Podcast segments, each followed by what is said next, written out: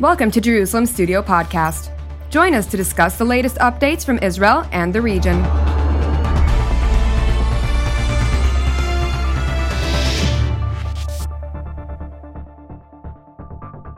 Shalom and welcome to Jerusalem Studio. The Russia Israel relationship, which was favorable until the invasion of Ukraine, is now a minor casualty of this war in which Jerusalem has no direct self interest. At first, Israel tried to avoid taking a position, but American pressure to condemn Russia's policies proved too much, and Moscow countered in kind. Diplomatically, verbal blows are exchanged with the Russian Foreign Ministry signaling out Israeli Foreign Minister Yair Lapid for an aggressive statement, so called, and blaming him for trying to distract attention from one of the oldest unsettled conflicts, namely the Israeli Palestinian one.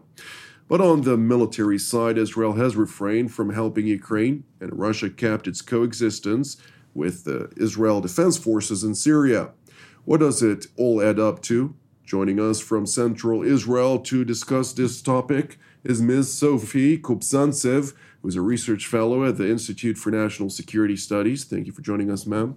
Thank you.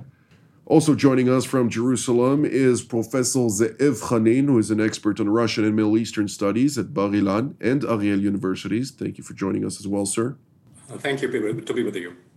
Indeed. And with us here in the studio is our TV7 editor at large and host of both TV7 Watchmen Talk and Powers in Play, Mr. Amir Oren. Amir, give us a broader understanding on the current state of play within this context of Israel Russia relations. So, our two experts here will uh, obviously expand uh, on it, um, but uh, a few points stand out regarding uh, the latest exchange. First, even if you try to stay on the fence, both sides take offense. It never is that easy to keep neutral because uh, you end up uh, by hurting uh, your relations with, in this case, both Moscow and Kiev, because Israel uh, refused to send even uh, simple um, items like helmets uh, in order, or vests, in order to keep the Ukrainian casualties down.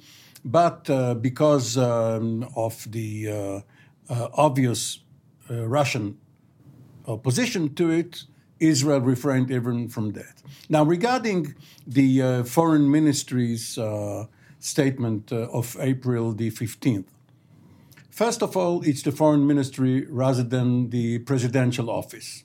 So Vladimir Putin himself stayed out of it. Secondly, and this derives from the first point, it is not Prime Minister Bennett or the Israeli government but Yair Lapid personally, because apparently he made uh, some uh, statements earlier which uh, angered um, the Russians. And the third point is that they focused on the Palestinian Israeli conflict rather than the Syrian Israeli one, where, of course, the uh, Syrians want to have their Golan Heights back in negotiations. And the Russians, uh, um, at one time, were, of course, um, supporting this position and probably will end up uh, demanding a return to negotiations. But even though the deputy ambassador of the United Nations, the Russian deputy ambassador to be uh, precise, did voice uh, Russian dismay regarding uh, Israel's so-called occupation of the Golan yes, Heights and and voiced uh, the the long-standing position of Moscow about. Uh, but but not this time around, not uh, uh, with uh, this statement. Indeed. And and of course it has to do with the deconflicting mechanism. And it seems that right now Syria is not top priority for the Russians now that they are involved in the Ukraine. they even try to recruit Syrians to fight uh, for them in the Ukraine, and they probably lowered their profile, uh, their Air Force profile, out of uh, Khmeimim uh, Air Base. So, uh, in the most important sector for Israel, that is in Syria, where Israel is battling the Iranians and their proxies, all is quiet on the Western Front. Indeed. Ms. Uh, Kobzantsev, uh, I'd like to refer the next question to you. H- how do you regard the current state of affairs uh, in this relationship? And uh, should, be, uh, should we here in Jerusalem be concerned about uh, the latest developments? So I would like to remind you, even before the invasion started, um, there was even harder voices from Russia. If you could recall, there was the the GPS issues on the northern border. Uh, there was a huge, uh, massive uh, practice, military ma- practice at the Mediterranean uh, Sea, and there was also some uh, official statements of Maria Zakharova, the spokesperson of the foreign uh, minister in Russia. So I think there was back then they've tried to signal the West that they might set on fire the Middle East and create another crisis, not only on in in East Europe but also in the Middle East. They didn't do anything, and the security coordination is still going on. I think that now they are trying to do some voices that are exacerbating the crisis here, but they they want to keep this the border with Israel uh, quiet they want still uh, the, the military presence and the control in the Syrian territory, especially in the Tartus base, is very important for them. It's a strategic place for them, I, and they, I think that they are worried more of Israeli actions in Syria than um, than otherwise. So I think that they heard the official statement of Yair Lapid, and they are trying to kind of like signal that we can make a crisis here, but we're just uh, this is just on this is just threats on the diplomatic level. It wouldn't uh, worsen anymore, and um, they also don't want Israel to engage in the sanctions onto or to uh, do something that will uh, compromise the the relations, the economic relations with Russia. So I think it's only signaling. And I think that they are trying to signal also to the West once again that listen, we can make uh, and set a crisis, another crisis in the Middle East. So pay attention not only to what's going on in Ukraine, uh, pay attention also to what's going on in the Middle East. Indeed. So we see it. Uh, I don't think that it will be uh, any further than what's have been stated at this point. Professor Khanin, do you agree? Well, okay. Uh, uh, if we are talking about Israeli stand or Israeli policy concerning the current war uh, uh or continuation of the war, of war actually that started in 2014 um, uh, at the current stage with the invasion uh, that was initiated by Russian troops on the 24th of February 2022 uh, so Israeli government has to take into account three major objectives. Yeah, one is the internal situation, the position of Israeli civil society and Israeli public, which also makes a sort of a pressure on Israeli government, which, uh, as uh, you all mentioned correctly, uh, as Amir said, it uh, is trying as much as possible to sit on the fence. Second, uh, uh, uh, mutual relations, internal, like we say in Hebrew, relations between Jerusalem and Moscow and Jerusalem in Kiev as we understand, uh, here we cannot find any modus vivendi. Uh, uh, Ukrainians and Russians demand from Israeli government uh, two confronting opposite things, which together Israel is unable to fulfill. And thirdly, of course, as you also mentioned correctly, uh, we should understand that. And uh, those who make decisions in Jerusalem understand it, I guess, perfectly well uh, in the regional uh, international context. Uh, that in principle, uh, Israel is doing its own war with Iran. Um, it's, I'm not sure whether it will be in the nearest future, the open conflict with the Tehran and so on. But we are in war, in the stand of the war with Iranian proxies.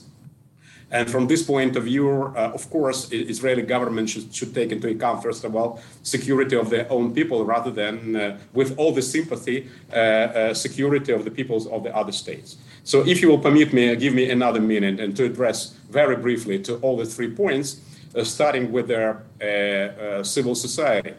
um, Israeli civil society is pro-Ukrainian totally as we can understand. You know, we have a sort of a Ukrainian boom in Israel, exactly as it used to be in um, uh, like um, five, six, seven years ago in Ukraine. It was a sort of Israeli boom.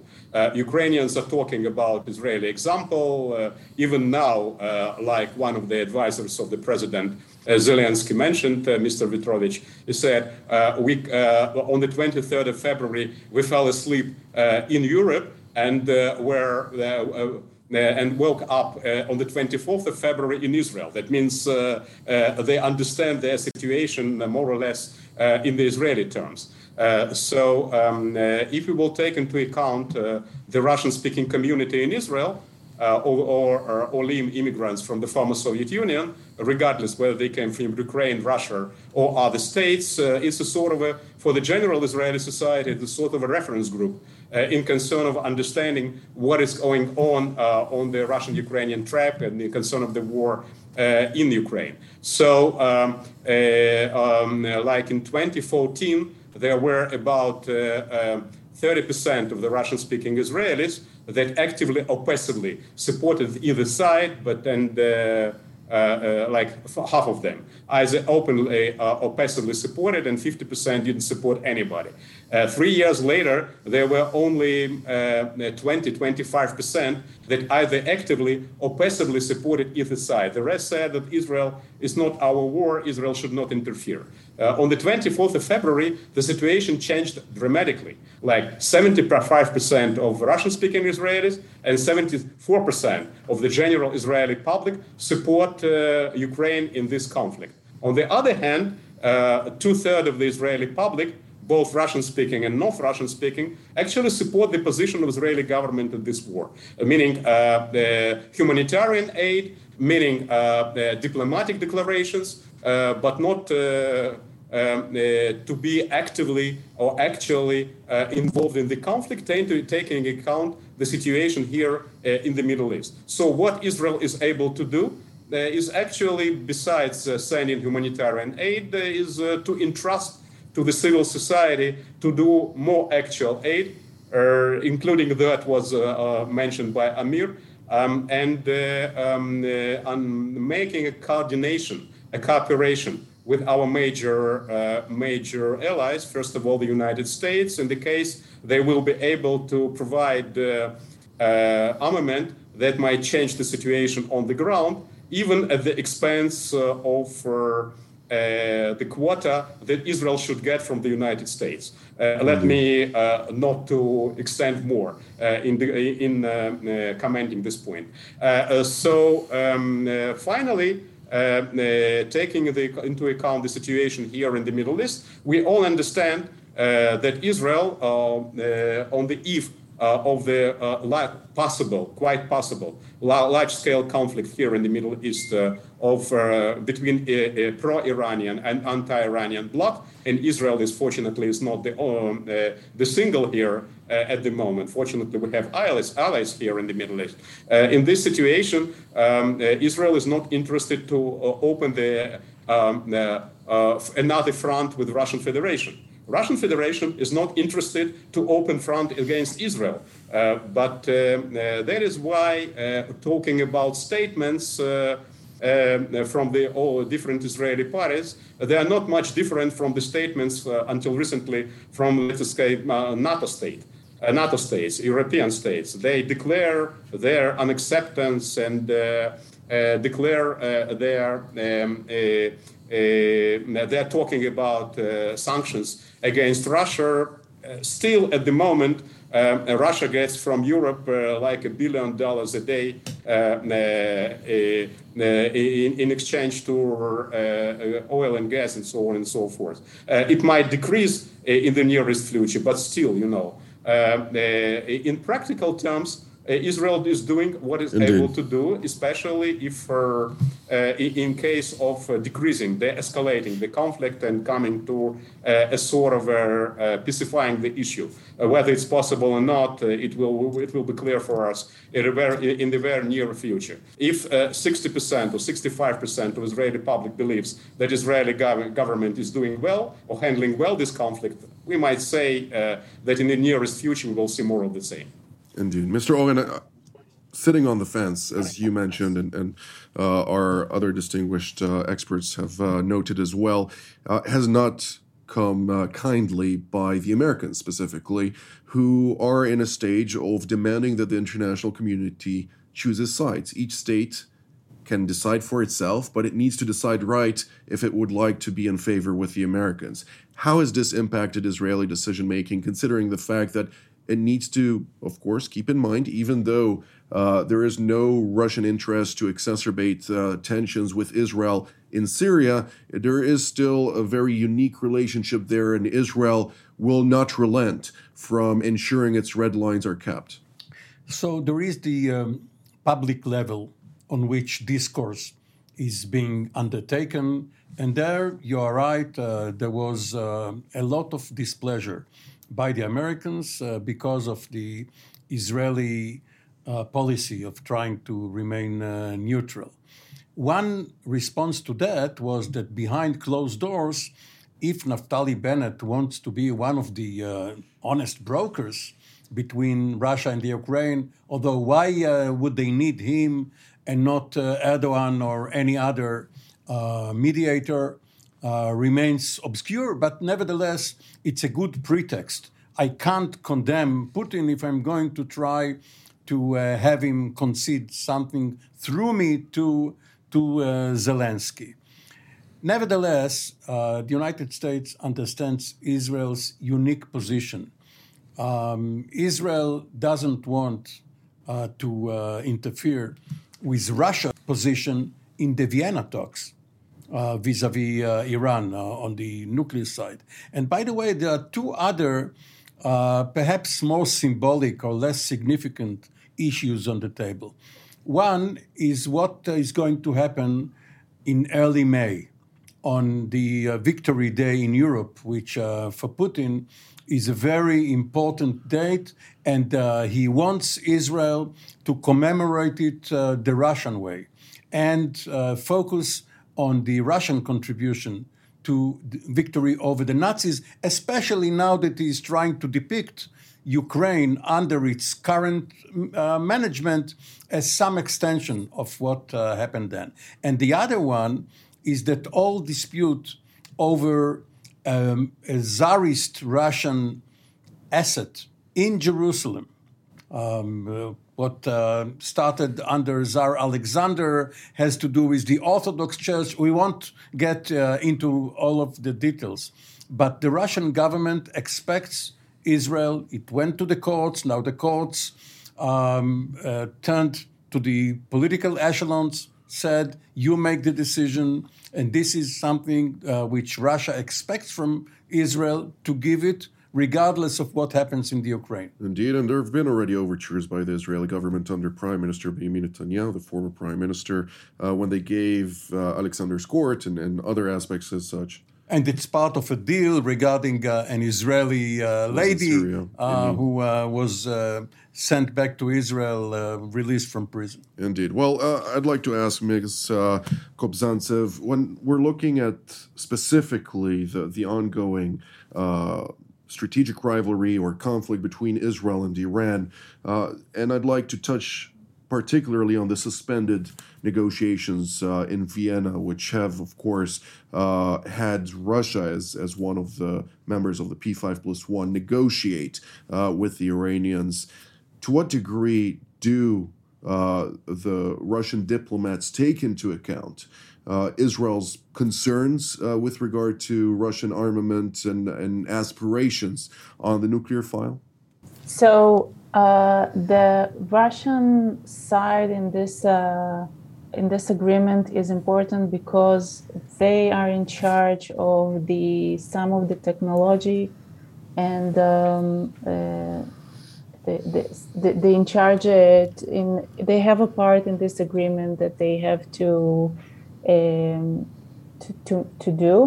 Uh, I think that if we recall also about a month ago when Bennett uh, went for his first visit to Russia, it wasn't about the, the, the Israeli government stated very clearly that it doesn't has to do anything with the nuclear deal, but um, we can see that few days after there was some uh, publications in the Russian media that referring to this Iranian deal, and they um, increased that uh, they're very much worried, and they even uh, put a condition on the uh, on the table that says that they wouldn't sign the agreement if there will be sanctions over the trade between Iran and Russia.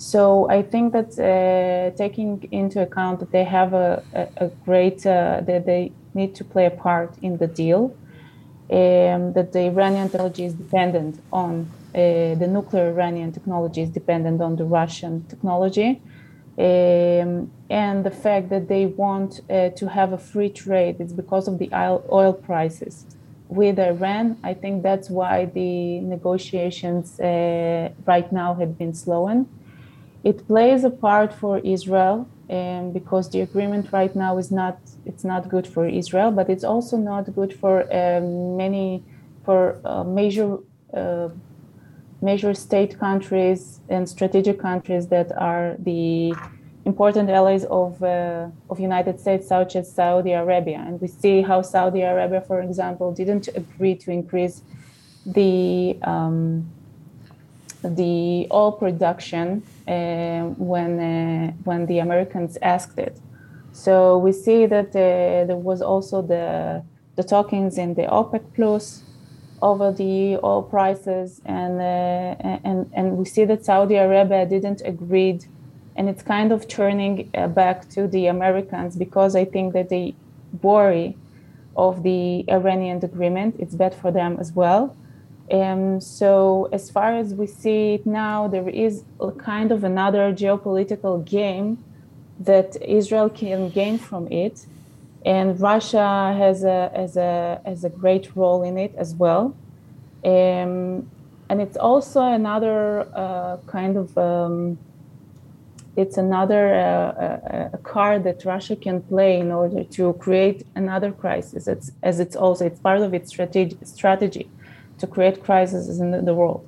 So, uh, and the Americans wanted to sign this agreement as fast as they can, and, and we see that it's not, it's not happening. So, I think that this is another card that they play with in order to extend as much as they can, and to uh, maybe create another leverage on the Americans on that. Um, so, yeah, I think we need to take into account as far as we know that what's going on in this agreement because much of it is uh, uh, is not published. Remains obscure, indeed. Uh, well, I'd like to ask you, Professor Khanin, if uh, you could do so shortly, because we don't have very much time left.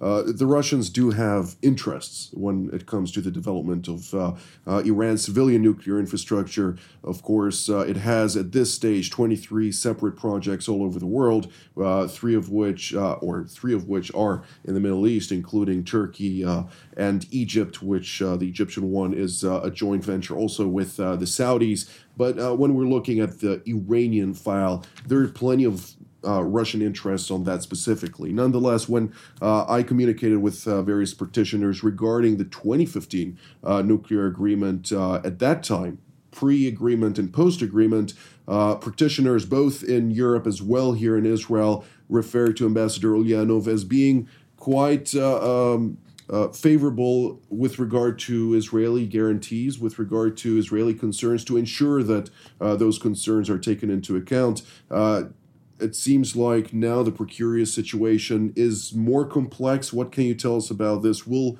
this, in your uh, perspective, um, advance Russian leverage over Israel or the other way around?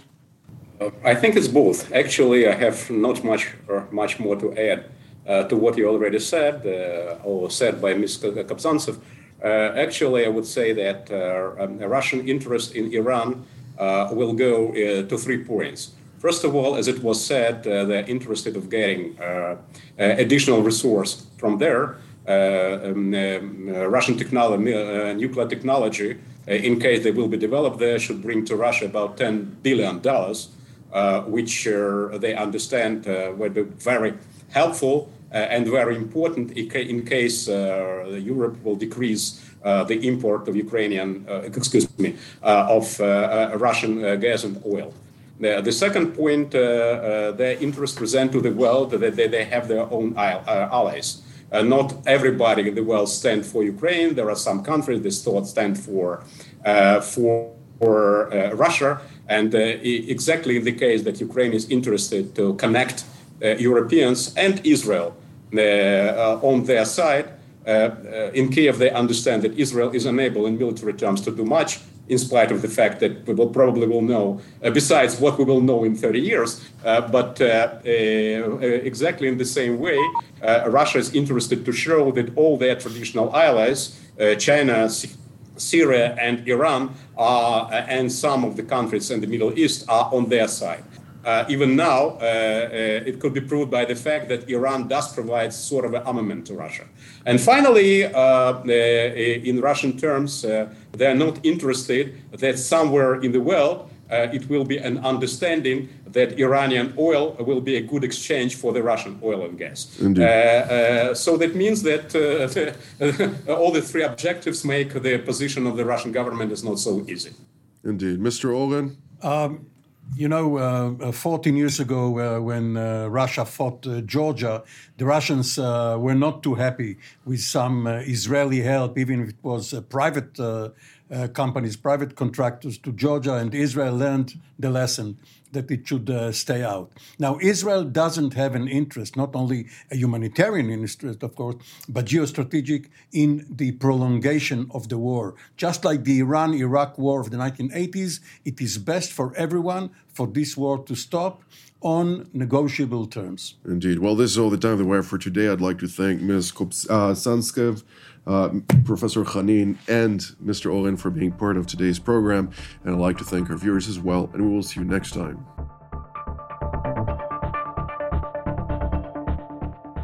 Thank you for joining us in another Jerusalem Studio podcast.